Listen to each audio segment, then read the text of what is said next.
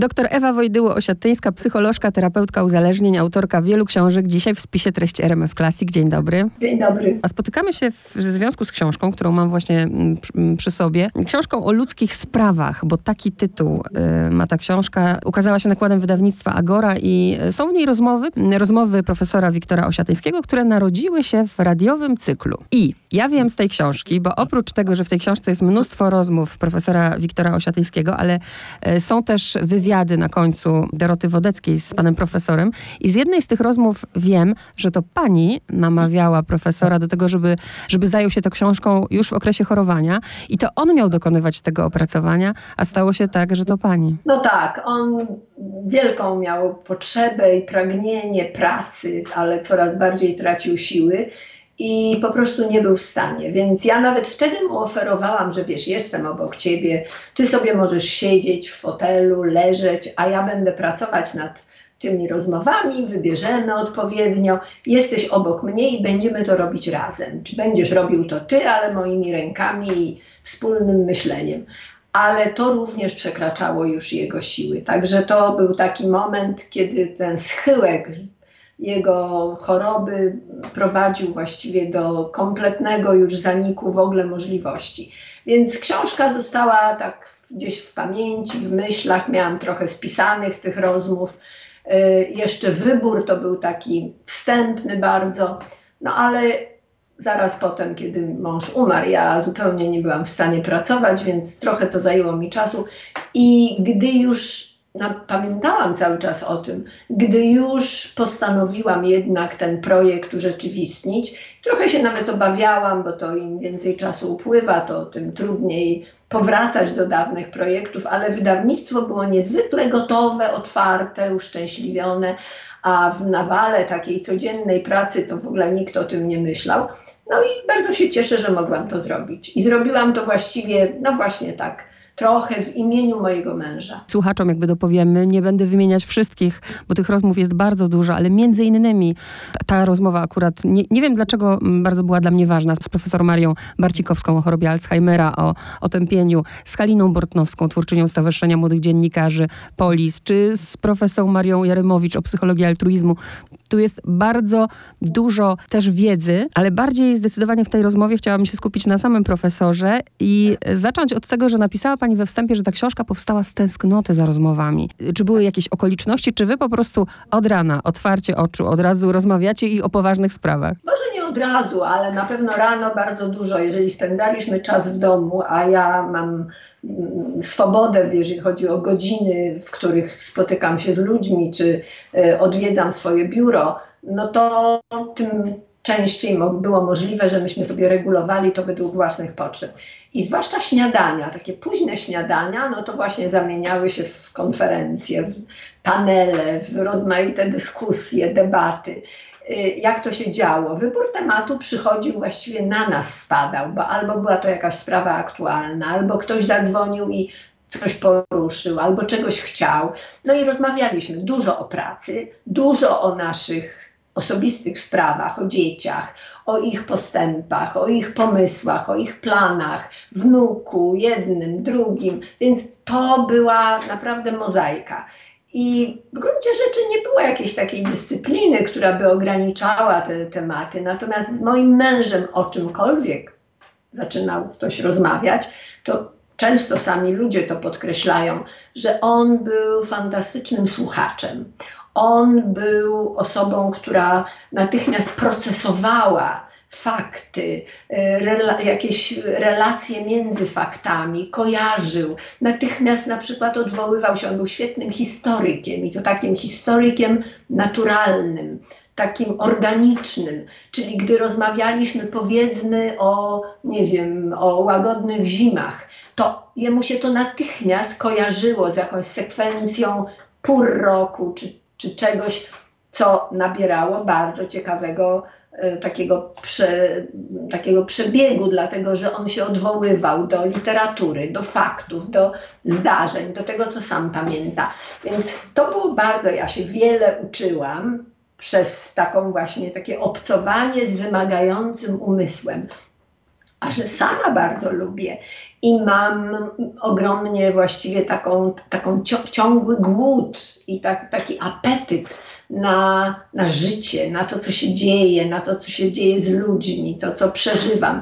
No to, no to bardzo było to piękna część naszego wspólnego życia. Ta książka, to słuchaczom już dopowiadam, bo to nie jest książka do przeczytania. To jest książka do czytania, do delektowania się, do wracania do tych rozmów. Ja próbowałam, przyznaję, i, i nie polecam absolutnie, bo na początku chciałam ją po prostu przeczytać, a to się nie da.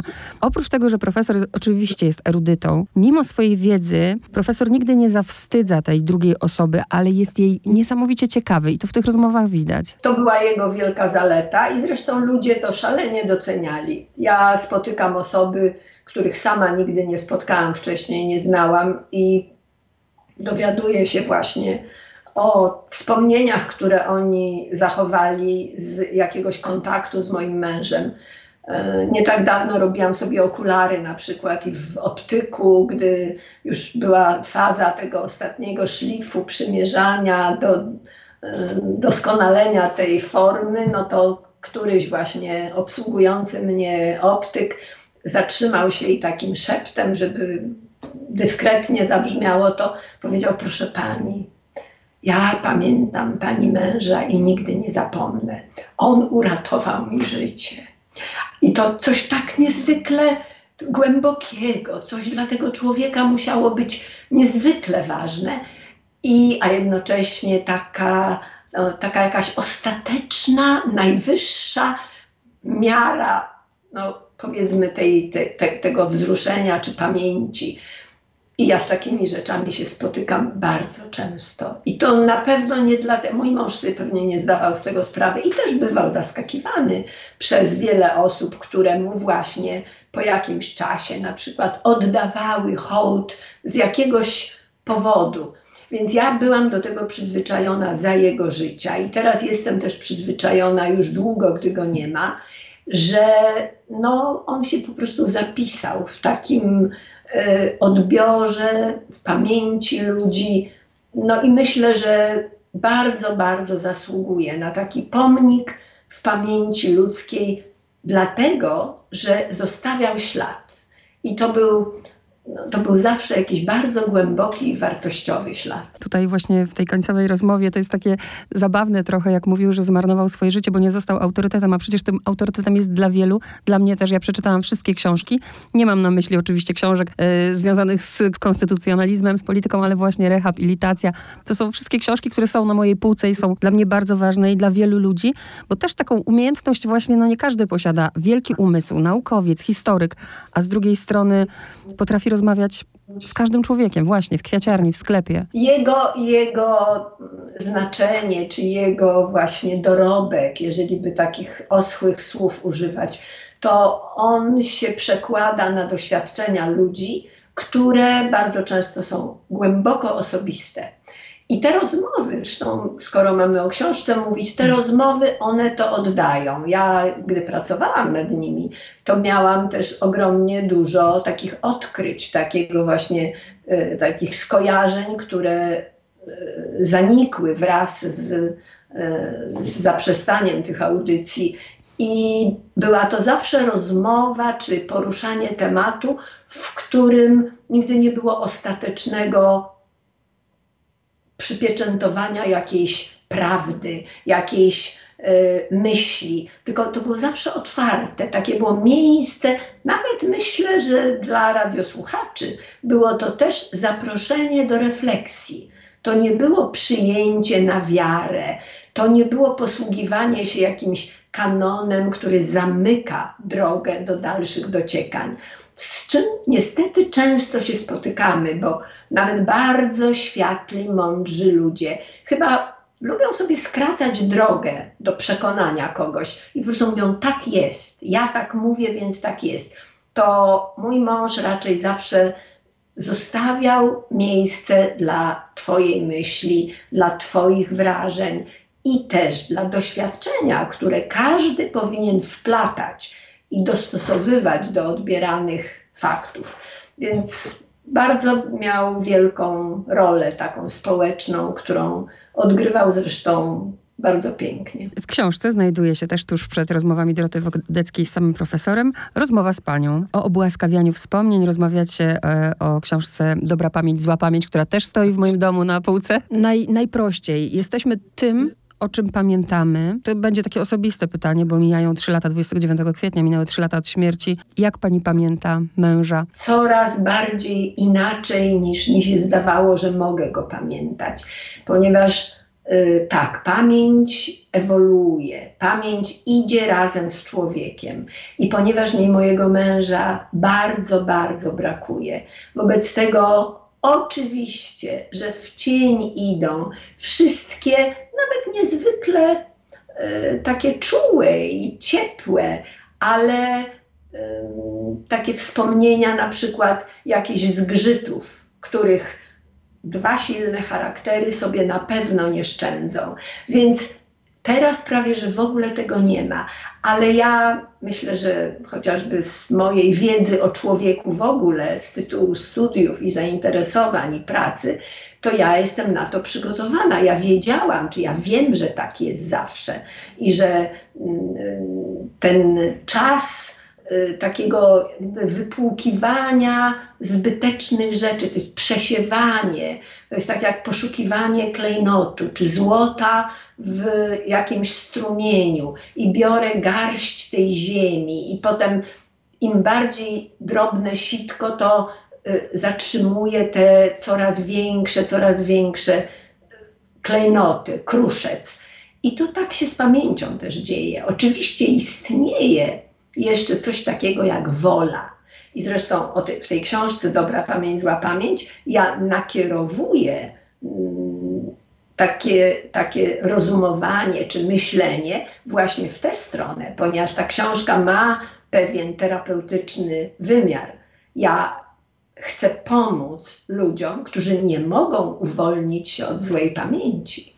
I ja im pomagam przez tę książkę właśnie skierować swoją wolę ku pamięci, która będzie dla mnie dobra, niezależnie od tego, jakie są obiektywne fakty, ponieważ my nie kierujemy się obiektywnym faktem, tylko bardzo subiektywnym. I dlatego jest to w ogóle możliwe, bo gdyby każda pogoda deszczowa wszystkim jednakowo sprawiała przykrość, to właściwie człowiek byłby amebą, byłby jakimś instrumentem y, wyłącznie reagującym. A przecież deszczowa pogoda może być dla tej samej osoby raz piękna, raz nie do zniesienia. I teraz jaka będzie, jaką ja wybiorę drogę, no to przy pewnej dojrzałości intelektualnej, a zwłaszcza emocjonalnej, a więc umiejętności kreowania swojej własnej e, postawy wobec zdarzeń. Ja mogę nauczyć się, że deszcz zawsze będzie piękny. Po prostu przyjmę, wytłumaczę to sobie i nawet jeżeli to nie jest euforyczna jakaś chwila uniesienia ze szczęścia, to mogę patrzeć na to czule, pobłażliwie, cierpliwie. No i w tym kryje się słowo akceptacja. Więc ta książka o pamięci to jest też umiejętność zaakceptowania tego, co jest niedobrą pamięcią i uwolnienia się od konieczności tkwienia w niej. I to jest piękne, o czym pani mówi, ale jest to też szalenie trudne i nie da się, szkoda, że się nie da tego zrobić tak jak ze pstryknięciem. Profesor, zresztą nigdy tego nie ukrywał, sam mówił, jestem alkoholikiem. On chciał pamiętać i pamiętał do końca życia, kim jest, bo przez to, że pamiętał, pozwalało mu to iść dalej, prawda? Ta świadomość, samoświadomość siebie, to jest coś, co jest dla mnie po prostu wzorem. No, ale tu dotknęła pani bardzo fascynującej kwestii, która ostatnio jakoś zaczęła mnie trochę tak, tak jakby przejmować, niepokoić. Co się działo z pamięcią mojego męża? On sam przeszedł olbrzymią drogę. Yy, w największym skrócie, coś, co pamiętał jako przykrość, niektóre zdarzenia z dzieciństwa, często gdy mówił o swojej, o, o początku swojej drogi życiowej, to często był bardzo krytyczny. I proszę sobie wyobrazić, że to się zmieniało. Wraz z jego właściwie uczeniem się, tak, to był w takim procesie uczenia, on się nauczył być szczęśliwy. I co się stało z tamtą pamięcią?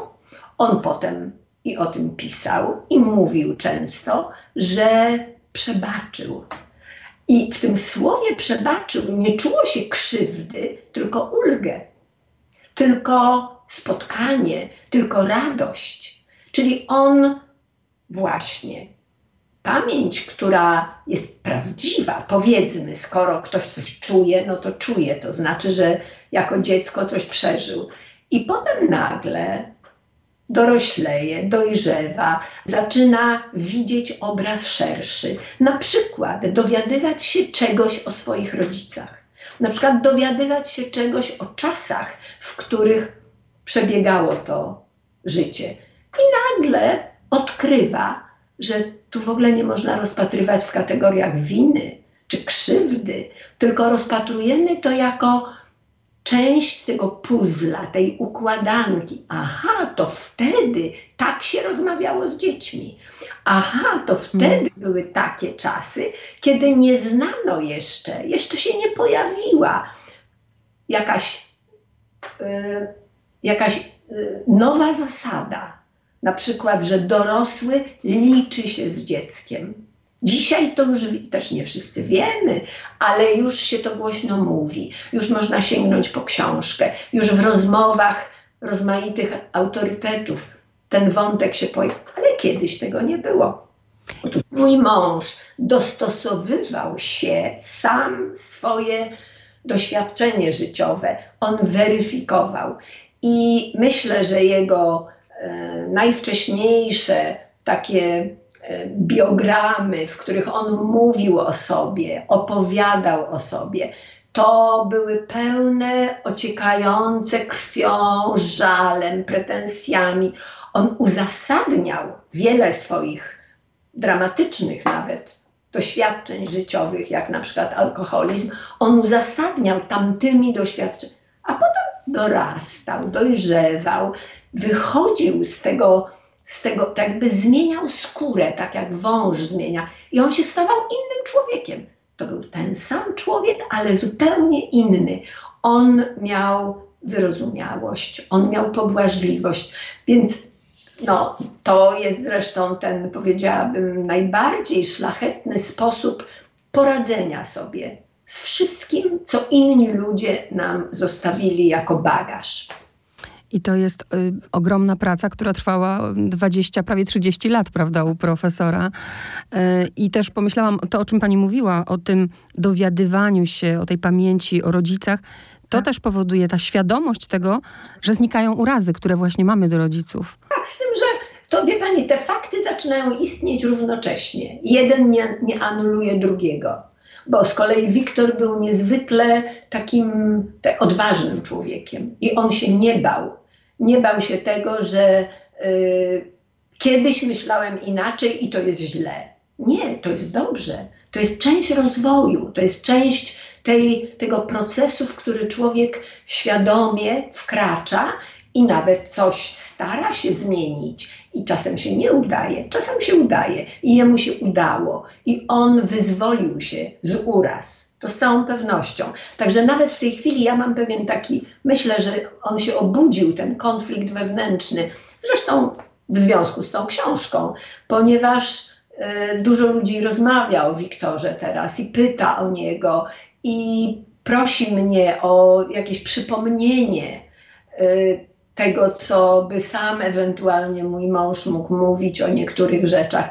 I ja y, chyba, y, chyba właśnie tak jakby za mało, w pierwszym odruchu za mało przywiązuję wagi do tego, że to się bardzo zmieniało i trzeba zawsze zaznaczać, że na początku ktoś uważał, że się stało coś złego, po czym podąża, podąża, wiele się uczy i mówi, to co myślałem, że było złe, to było akurat bardzo dobre, bo dzięki temu mnie dzisiaj na przykład y, łatwiej przychodzi poradzenie sobie z, z różnymi rzeczami. I on na pewno tę drogę odbywał, więc ja, ja muszę o tym bardziej pamiętać, bo wiem, ale czasami w takim ferworze rozmowy to tak jak gdyby kończę w tym miejscu, gdy jeszcze to nie uległo przeobrażeniu. Więc on na pewno był bardzo sprawiedliwy, w tym sensie, że był sprawiedliwy dla siebie, ale był też sprawiedliwy dla innych. I nie zostawiał tych uraz swoich dawnych w takim miejscu statycznym, jak gdyby coś ktoś zrobił i ja to potępiam. Nigdy u niego to nie było jakimś trwałym zapisem. To też ewoluowało. Wie pani, są terapie takie, które nawet w tym kierunku tak niesłychanie przyspieszają tempo. Na przykład Hellinger. Nie wiem, czy pani się zetknęła, mm-hmm. ale jest to... Nawet no, brałam udział w ustawieniach hellingerowskich, tak. Modna, modna formuła na poradzenie sobie z różnymi, zwłaszcza rodzinnymi y, uprzedzeniami czy krzywdami. I cóż on, ten Hellinger, wymyślił? On sam tego pewnie nie wymyślił, tylko gdzieś z ulusów się nauczył, ale to jest organiczny, głęboki y, sens. Mianowicie, bardzo wiele ludzi ma pretensje do swoich najbliższych, którzy tam we wczesnym okresie zostawili jakieś blizny, jakieś ślady, jakieś zranienia. I Hellinger mówi, to popatrz. I jego ustawienie rodzinne zwykle pokazywało, w jaki sp- dlaczego ta osoba, której ty stawiasz zarzut, tak się zachowywała, a nie inaczej. I za tą osobą stawia się tych domyślnych krewnych, ich ro- rodziców, inne osoby, jakieś zdarzenia, jakąś wojnę, jakieś okaleczenie. I nagle w symbolice tego pokazania, aha, ten człowiek był czymś uwarunkowany. I ty patrzysz i to, co przed chwilą ktoś czuł, jak mógł, czemu on mnie bił, co on mi zrobił, a tu nagle, ojej, to był ktoś, kto cierpiał, to był ktoś, kogo skrzywdzono strasznie, jeszcze gorzej niż mnie. I zawsze u Hellingera ten proces kończy się aktem pojednania. I to są takie sytuacje, w których wydaje się, że no nie, to niemożliwe, to tak szybko nie może nastąpić, to trwało nie więcej niż godzinę, czy niż półtorej godziny. I nagle wszystko, co człowiek w życiu myślał, nagle zostaje zmienione. Kłania się, bije pokłon do ziemi tym, których przed chwilą uważał za oprawców. I to była taka lekcja przebaczenia przez zrozumienie. No i mój mąż, który w Hellingera nigdy specjalnie nie wierzył i nie musiał, on miał inną swoją terapię i to było związane z jego trzeźwieniem, z jego szkołą takiego uczenia się życia. I on do tego doszedł sam. Więc z całą pewnością to, co on na końcu mówi, że nie byłem autorytetem, to dlatego, że on tak dużo, tak bardzo siebie naprawiał. A dziś tkwi w nas takie dziecinne wyobrażenie, że autorytet to jest ktoś bez skazy. No i, i, i to jest sprzeczność sama w sobie. No bo skoro autorytet, skoro ktoś, komu można wierzyć, a jednocześnie ten ktoś potrafi okłamać. No i gdzie tu jest wobec? No więc i to czasami jest taki dysonans, w którym no tylko dlatego, że upraszczamy sobie pewne terminy, pewne pojęcia. I w słowie autorytet kryje się cały człowiek. I z tym, czego nie umiał, i z tym, czego się nauczył. I w gruncie rzeczy ja bardzo lubię, ciągle wspominam rozmaite takie moje własne odkrycia dzieciństwa, które miałam dzięki mamie i moja mama zawsze mówiła, że ludzi należy oceniać po tym, co robią najlepiej, a nie po tym, co najgorzej. I to ja muszę sobie to ciągle przypominać. W odruchu słyszę kogoś, widzę kogoś, myślę, nie, no to w ogóle, ale zaraz potem myślę, czy to jest jedyna miara? Nie, bo ta sama osoba na przykład, i, i tu zaczynam dopiero być, no i ktoś na to powie, no tak, ale to jest relatywizm. No nie jest relatywizm, tylko wrażliwość. Jest u nas trochę tego i trochę tego. Nie wiem, czy na to pytanie będzie mi umiała pani odpowiedzieć, bo to pewnie byłoby pytanie do pana profesora, ale jest mowa w tej książce o tym, że każdy, zresztą każdy uzależniony zwraca się, prawda, do siły wyższej. Ma tą siłę wyższą, która mu pomaga. I profesor mówi tutaj o tym, że Bóg jest kelnerem i we właściwym czasie daje wszystko, co chcemy, ale we właściwym czasie wystawi rachunek. I ja jakby chcę to zrozumieć, bo z jednej strony zakładamy, że Bóg jest, prawda, miłością, jest, że chce dla nas najlepiej. W takim razie, czy profesor, czy był rozczarowany tym rachunkiem? Czuł niesprawiedliwość, czy był pogodzony? Wie pani, no niestety był pogodzony, chociaż paradoksalnie do ostatnich chwil świadomości mówił, ja będę żył. Ewuniu, ja będę żył. Ja, no ja to zrobię, ja będę żył.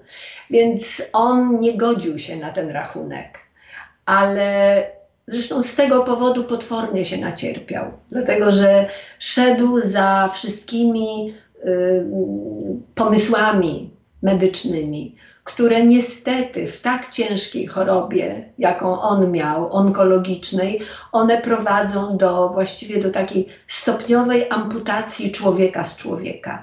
I to, no to przysparza wyłącznie cierpienia, a szansy na wyzdrowienie nie zwiększa w ogóle. I, no i to była, to była właściwie e, droga takiego... takiego potwornego zmagania z niemożliwym.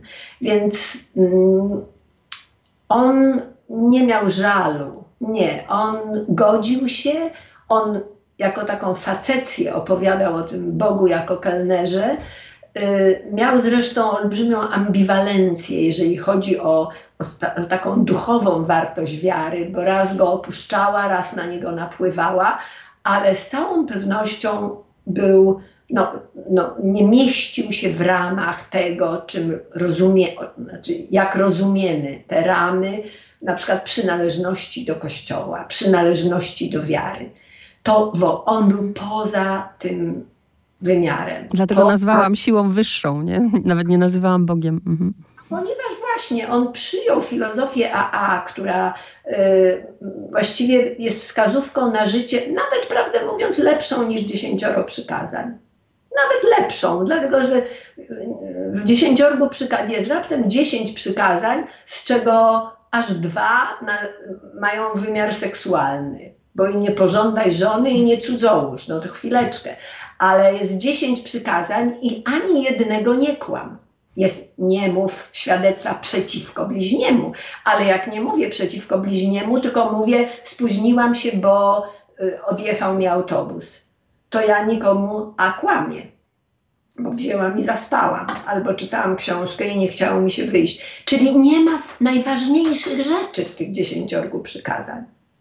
Natomiast nie wiadomo dlaczego czepialstwo tego, tego seksu, więc nie wiem, kto je ułożył, te dziesięć przykazań, ale ułożył to na pewno taki ćwierć inteligent. One nie są głęboko y, humanistyczne. One są, nie wiadomo dlaczego, takie trochę... Takie, powiedziałabym, no, zaściankowe. Gdy tymczasem dwanaście kroków, to jest po prostu droga przez życie bez, bez lęku. To jest droga przez życie bez poczucia e, braku godności. A to właśnie nasz Kościół każe człowiekowi klękać i codziennie na tych nabożeństwach, co ludzie mówią, Panie, nie jestem godny. Przepraszam bardzo, ja? Dlaczego nie jestem? A, a z drugiej strony mówią na obraz i podobieństwo Boga. Więc niech pani popatrzy. Ja, się na te, ja nie jestem teologiem, ale od razu tyle sprzeczności. No ktoś powie, no tak, bo to trzeba inaczej rozumieć. Ale jak? No jeżeli jest słowo i słowo nie ma znaczenia, albo ma znaczenie, ale inne, to przepraszam bardzo. Czytanie między wierszami, no to myśmy mieli za komunizmu. To dlaczego nie można wprost? Dlaczego... Nie można powiedzieć po prostu, tylko się mówi po krzywu. Więc widzi pani, to myśmy zresztą o tym godzinami rozmawiali z moim mężem, bo z jednej strony ta przynależność wspólnotowa jest piękną rzeczą, jest czymś, co, co jest darem człowieka, dla człowieka. Ale z drugiej strony ta wspólnotowość, która jest obwarowana strachem, ciągłym poniżeniem, no jak to nie jesteś godny? Jesteś godny, jesteś człowiekiem. Z godnością przychodzisz na świat. Możesz popełnić błąd, ale nie grzech. W słowie grzech kryje się zło, a w błędzie kryje się lekcja, nauka. I czasami jak ktoś się przyczepi do tego zła, to już nie ma wyjścia. Ja jako psycholog mogę powiedzieć, powiedz sto razy dziecku jesteś zły, to ono się stanie złe. Po prostu, no nie mo... Czyli tam są no już takie błędy wychowawcze nawet. Więc i myśmy bardzo dużo o tym rozmawiali. Więc mój mąż odkrywał za każdym razem, przefiltrowując przez swoją wiedzę, no i więcej, przez swoją taką właśnie niebywale czułą wrażliwość. Zarówno na to, co sam przeżywa uczuciowo, jak i jakie uczucia wzbudza. I on był człowiekiem, który cały czas y, tak jakby y, stał przed lustrem, które było chwiejne i w zależności od padania światła pokazywało mu jego samego pięknego i wtedy albo bardzo zde zdeformowanego. I to była taka, taka właśnie droga doskonalenia, ale nie jakiegoś perfekcjonistycznego, tylko takiego y, uczciwego przyglądania się. On się tego nauczył, a oczywiście, bo tego nie uczy ani szkoła, ani nasza religia, ani nasze y, społeczne stosunki. Więc no, przyjął kawałek tej Ameryki, bo właśnie w tych dwunastu krokach to jest Ameryka. To jest bądź taki, no zresztą my też to mamy, miłuj bliźniego jak się, siebie samego, nie odwrotnie, nie odwrotnie, nie miłuj siebie tak jak bliźniego, tylko najpierw siebie, czyli trzeba mieć poczucie godności, poczucie wartości, immanentne i tego nikt nie powinien zabierać. Więc no, w każdym razie życie z nim było fascynujące, ciekawe. Nie powiem, że teraz jest całkiem nudne, ale jest dużo bardziej nudne. Lekcja pokory, którą dostałam, kiedy profesor cierpi bardzo mocno i dziennikarka właśnie pyta go o to, a on mówi, to jest tylko ból. Ja nie cierpię. Cierpienie to by było wtedy, gdy cierpieliby moi bliscy. To jest tylko ból. To pokazuje, to jest kwintesencja tego i pokazuje, jakim człowiekiem był profesor. Druga osoba na pierwszym miejscu. No, w każdym razie ma, ma on wielkie, wielkie, wielki dar miał. I to mam nadzieję, że ta książka, że jego inne książki zawierają, ale może ta ze względu na to, że to już był, on już właściwie, ja przesłuchiwałam tych roz, te rozmowy jeszcze bardzo często w czasie, kiedy pracowałam nad tekstem i już ten jego głos nanikający, który on bez skrępowania, no licząc na to, że mikrofon jest i że są techniczne możliwości udostępnienia tego, co mówi, a już właściwie w kontakcie bez tych wzmacniaczy, to właściwie kompletnie nie, można było go nie słyszeć. I tak wyglądały te ostatnie rozmowy, które, które tutaj też są. Oprócz tego, że w tej książce jest mnóstwo mądrości, to jest też zabawnie. Przepięknie o pani mówi profesor Osiatyński, o waszym związku. I od razu też w jednym zdaniu właściwie mamy radę dla każdego związku, że w związku ludzie powinni mieć coś wspólnego i coś oddzielnego, żeby potem mogli o tym rozmawiać. Piękna historia na dworcu, jak się w pani na nowo zakochuje. No mi się podoba, ja nawet tamtej rozmowy w ogóle nie czytałam, gdy ona była zrobiona, bo ona jest sprzed kilku lat. Jeszcze kiedy w ogóle mój mąż był zdrowy, ona zresztą jest w którejś z książek pani Doroty Wodeckiej.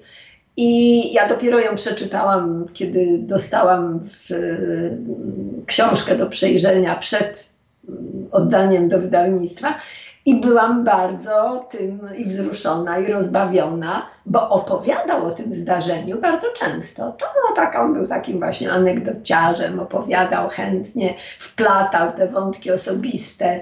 Ja zresztą, wie pani, jako jego żona, jako no, osoba, która spędziła u jego boku wiele, wiele, kilkadziesiąt lat, to muszę powiedzieć, że jestem na pewno y, w każdym razie ja doceniam wyjątkowość tej naszej relacji, niezależnie od najrozmaitszych takich i damsko-męskich konfliktów, problemów i rozmaitych sytuacji, które były też niekoniecznie wszystkie pogodne i wesołe, to muszę powiedzieć, że w jednej sprawie na pewno byłam wybrańcem losu. Pod względem akceptacji mojego męża, a nawet więcej niż akceptacji, podziwu i przychylności i dumy z tego, co ja robię zawodowo czy w rodzinie. Jak ja dom prowadzę, jak ja dzieci wychowuję, jakie ja książki piszę, jak ja się uczę, jak wydaję gazetę, jak robię, nie wiem, organizuję szkolenia. Czyli w zależności od tego, na jakim etapie życia byłam, to on zawsze no, nie tylko doceniał, ale, ale to bardzo podtrzymywał. Yy, dokładał starań, żebym ja na to miała dobre warunki. Więc to na pewno jest, była jego bardzo wyjątkowa cecha i wielu, nawet wspaniałych mężów. Kompletnie mu nie dorównuje. Ja znam przypadki, kiedy koleżanka moja bliska, serdeczna, y, przyniosła do domu gazetę miejscową z jakiegoś takiego niedużego miasta, gdzie mieszkają. Przyniosła do domu gazetkę i tam była maleńka notka na jej temat, że ona tam coś załatwiła dla tego miasta i było jej zdjęcie. I ona taka szczęśliwa, że w gazecie jest i przyszła i, bo, i pokazuje mężowi. Tu mu podaje obiad i pokazuje mężowi, a on spojrzał i mówi, zdjęcie? dziesięć kilo temu. I ona, no dobra, ale przeczytaj, przeczytaj. On tak czyta, mówi, no tak, no to dlatego wtedy musiałem chodzić na obiady do stołówki. I za chwilę, no ona już mu podała te tam jakieś zrazy nelsońskie czy coś, bo jeszcze niezwykle wyszukanie dom prowadzi i dogadza temu mężowi. No i już trudno, no. Podałam obiad, przysiada się z herbatą do niego, i mówi, o zaraz przyjdą dzieci, bo miały tam wracać ze szkoły czy coś. Gdzie jest ta gazeta? On mówi, jaka gazeta? I ona zaczyna szukać i nie widzi tej gazety, bo przed chwilą tu mu podała, leżała na stole. No spogląda do kosza na śmieci. Pamięta, zgnieciona, przedarta na pół gazeta. I ten przykład ona mnie opowiadała naprawdę ze łzami w oczach. Mówi, tak mi się przykro zrobiło. No wszyscy w pracy byli zachwyceni, wszyscy znajomi, dzwonią, ach słuchaj Aniu, jak fajnie, jak ci się cudownie. Mówi i popatrz, no niestety i dlaczego? No bo, bo to o niej w gazecie, a nie o nim. Albo, no naprawdę, więc ja nie tylko, że czegoś takiego nie zaznałam, ale wręcz powiedziałabym odwrotnie. Nawet kiedy ja sama nie uważałam czegoś za jakiś wyczyn, albo w ogóle było to słabo zrobione, to mój mąż wynajdywał argumenty, żeby mnie przekonać, że to właśnie. Więc w tym sensie był naprawdę też niezwykły. No i tych pochwał teraz mi też brakuje. Wspomniałam na początku naszej rozmowy, że taką ważną rozmową była dla mnie rozmowa z profesor Marią Barcikowską o chorobie Alzheimera. Wie pani, no to jest temat, który zresztą u nas jest bardzo zaniedbany. Ja polecam pani, jak pani lubi czytać książki, mojej ostatniej książce pod tytułem Żal po stracie. Czytałam i mam ją na półce. Są te dwa rozdziały tak. O starości. Jeden opowiada, jak to może być zorganizowane w takim e, dobrym sensie, jak można stworzyć warunki do mm, dobrego życia, do ostatniej chwili. Czy w świadomości, czy już bez świadomości. I to są różne przyjazdy. Bardzo się nastudiowałam do tego, naprawdę. Przeczytałam mnóstwo, oglądałam mnóstwo filmów i wie pani, to pokazuje, w jaką stronę trzeba iść, bo żyjemy coraz dłużej i tego już nam nikt nie odbierze. To jest dorobek cywilizacyjny. I nawet jeżeli ktoś wcześniej umiera, czy przedwcześnie umiera, to statystyka i tak pokazuje, że się to życie wydłuża, wydłuża, ze względu na coraz lepszą jakość życia, oczywiście. I trzeba o tym wiedzieć, trzeba myśleć i trzeba się na to przygotowywać. I pani profesor Barcikowska, ona w tej rozmowie w radio powiedziała kilka rzeczy, które ludzie pamiętają od tej tam kilku lat, bo słyszeli tę audycję. I kiedy teraz o tej książce jest mowa, to ktoś mi mówi, słuchaj, a ja słuchałem tej rozmowy i czy ty wiesz, że ja od tamtej pory maszeruję, coś robię, tam czegoś się uczę, zacząłem uczyć się wierszy, zacząłem uczyć, czyli tak, człowiek, który ma dzisiaj osiemdziesiąt jeden lat, on mówi, że kiedyś słyszał tę audycję i po prostu ustami jakiegoś eksperta wypowiedziane są pewne proste, przecież to jest dostępne, to nawet pieniędzy nie potrzeba, żeby szybko maszerować. To nawet nie potrzeba no niczego, żeby nauczyć się na pamięć, nie wiem, pięciu wersów jakichś. Więc i co to daje? On mówi, ja czuję, że ja cały czas pracuję głową. Chociaż jest na dawnej emeryturze, długiej emeryturze, w dobrych warunkach żyje, więc nawet nie musi specjalnie dorabiać, ani niczego mu nie brak. Czyli właściwie mógłby być taki uśpiony, fotel, kanapa, pilot telewizyjny albo słuchanie muzyki i koniec. On natomiast robi gimnastykę mózgu. No i jeszcze nawet to tak nazywa, że to jest jakiś tak. tam dźwięk mózgu, czy gimnastyka mózgu, aerobik mózgu. Więc to właśnie taka rozmowa niby no, o sprawie, która specjalnie jeszcze kogoś długo nie będzie dotyczyć, a jednak ona zawiera tę wartość. Coś możesz w swoim życiu w związku z tą rozmową zmienić. Wszystkie są ważne, chociaż jeszcze z profesorem Wiesławem Łukaszewskim też bardzo dla mnie była ważna. A czy pani wśród tych rozmów, to jest trudne pytanie, ma jakąś ulubioną? Wie pani, ja mam ulubioną rozmowę z um, Eustachem Rylskim, mhm, tak. który bardzo ciekawy, mąż bardzo się z nim zaprzyjaźnił, przeczytał jego książki, znał jego książki doskonale. Chyba ta przyjaźń też przebiegała tak nieformalnie, czasami rozmawiali ze sobą. I, a ja nie znam Eustachego Rylskiego, nigdy go osobiście nie spotkałam. Oprócz tego brałam do ręki jego książki i Warunek, i tam jeszcze inne, i opowiada. Brałam te książki do ręki i odkładałam. Po prostu jakoś nie były w moim typie, a czytam bardzo dużo. Więc to nie dlatego, że mało czytam, no to mi się nie chciało, tylko dlatego, że czułam się w tych książkach obco. Nie odnajdowałam jakiegoś swojego klimatu. I teraz jak przeczytałam tę rozmowę, czy jak ją opracowywałam, w radio chyba jej nie słyszałam jakoś wyjątkowo, przypadkowo, ale w każdym razie pracując nad tą rozmową, zrozumiałam, przeczytałam już kilka książek Rylskiego, jakby nauczyłam się go. Czyli ta rozmowa mi pokazała człowieka bardziej okrągłego niż jego własna literatura. Bo to, co Rylski mówi o tym, jak pisze, że on właściwie czeka na to, że mu się zdarzy bohater, że on najpierw go musi wymyślić, a dopiero i tak dalej. I ja, ponieważ w tej rozmowie to jest taka...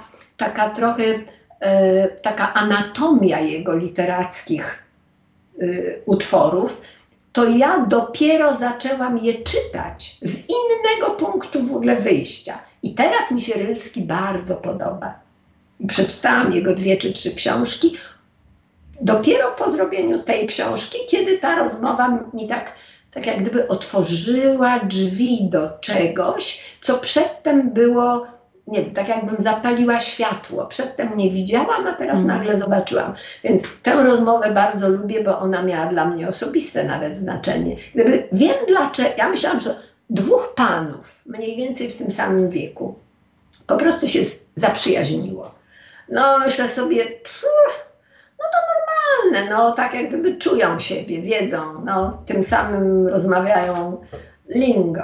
Okazało się, że nie, że oni się wymienili, jeden powiedział dużo o sobie i drugi mu powiedział dużo o sobie. I to w tej rozmowie jest. Więc takie miałam odkrywcze. Pewnie, No bo tak, tych rozmów w radiu było kilkaset co najmniej, więc no muszę o to zapytać, czy, czy będą kolejne części? Myśmy z Wiktorem rozmawiali o tym. Miała być po tej pierwszej Ludzkie Sprawy, miała być kolejna, która nazywałaby się Obywatele i Państwo. I jest cała seria, olbrzymia, też trzeba byłoby zrobić wybór, z wielkimi, czołowymi znawcami zagadnień obywatelskich, państwowych, prawnych, prawoczłowieczych. Profesor Łętowska, profesor Safian, y, nawet y, rozmówcy niepolscy, których mój mąż zapraszał. Monika Płatek. Myślę, że bardzo potrzebny by ten tom był, szczególnie w obliczu tego, co się dzieje. No więc właśnie i to miał być następny, a jeszcze gdyby jeszcze wydawnictwo miało i gdyby to się, jak gdyby te książki zaczęły istnieć jako książki, a nie wspomnienie o mężu, bo nikt wtedy nie myśleliśmy o wspomnieniu o mężu, tylko raczej o materiale, który te audycje w sobie zawierają. To miała być jeszcze jedna i to jest też taki cała plejada ciekawych bardzo osób i to by mogło brzmieć i myśmy nawet już taki tytuł sobie wymyślili, e, Technologię jutra. I to rozmaite futurologiczne, technologiczne, o odkrywcach, o matematykach. To byłby taki jeszcze jeden ewentualnie tom. Co zresztą tych czterystu, czy prawie, czy iluś, czterystu iluś audycji i tak nie wyczerpuje, bo w tym tomie jest kilkanaście, w następnym byłoby kilkanaście, to ledwie by się, no może by się półsetki ułożyło, czy trochę ponad. Natomiast te kilkaset hmm. innych ciągle byłyby jeszcze takimi wolnymi elektronami. No więc ciekawe, ale hmm. na razie myślimy i cieszymy się, bo pierwszy nakład już się rozszedł. I w tej chwili jest nadzieja, że szybko dodruk chyba już jest w robocie, więc poza tym jest e-book, także właściwie na, na, na, na, na te różne odbiory i różne zainteresowania. Pewnie jeszcze można ją, nie wiem, czytać i może być do słuchania. No w każdym razie książka jest moim zdaniem przez swoją ponadczasowość, a jednocześnie zakotwiczona we wspomnieniu, które ludzie bardzo dobrze pamiętają, we wspomnieniu autora tych rozmów. No to, to dobrze się składa.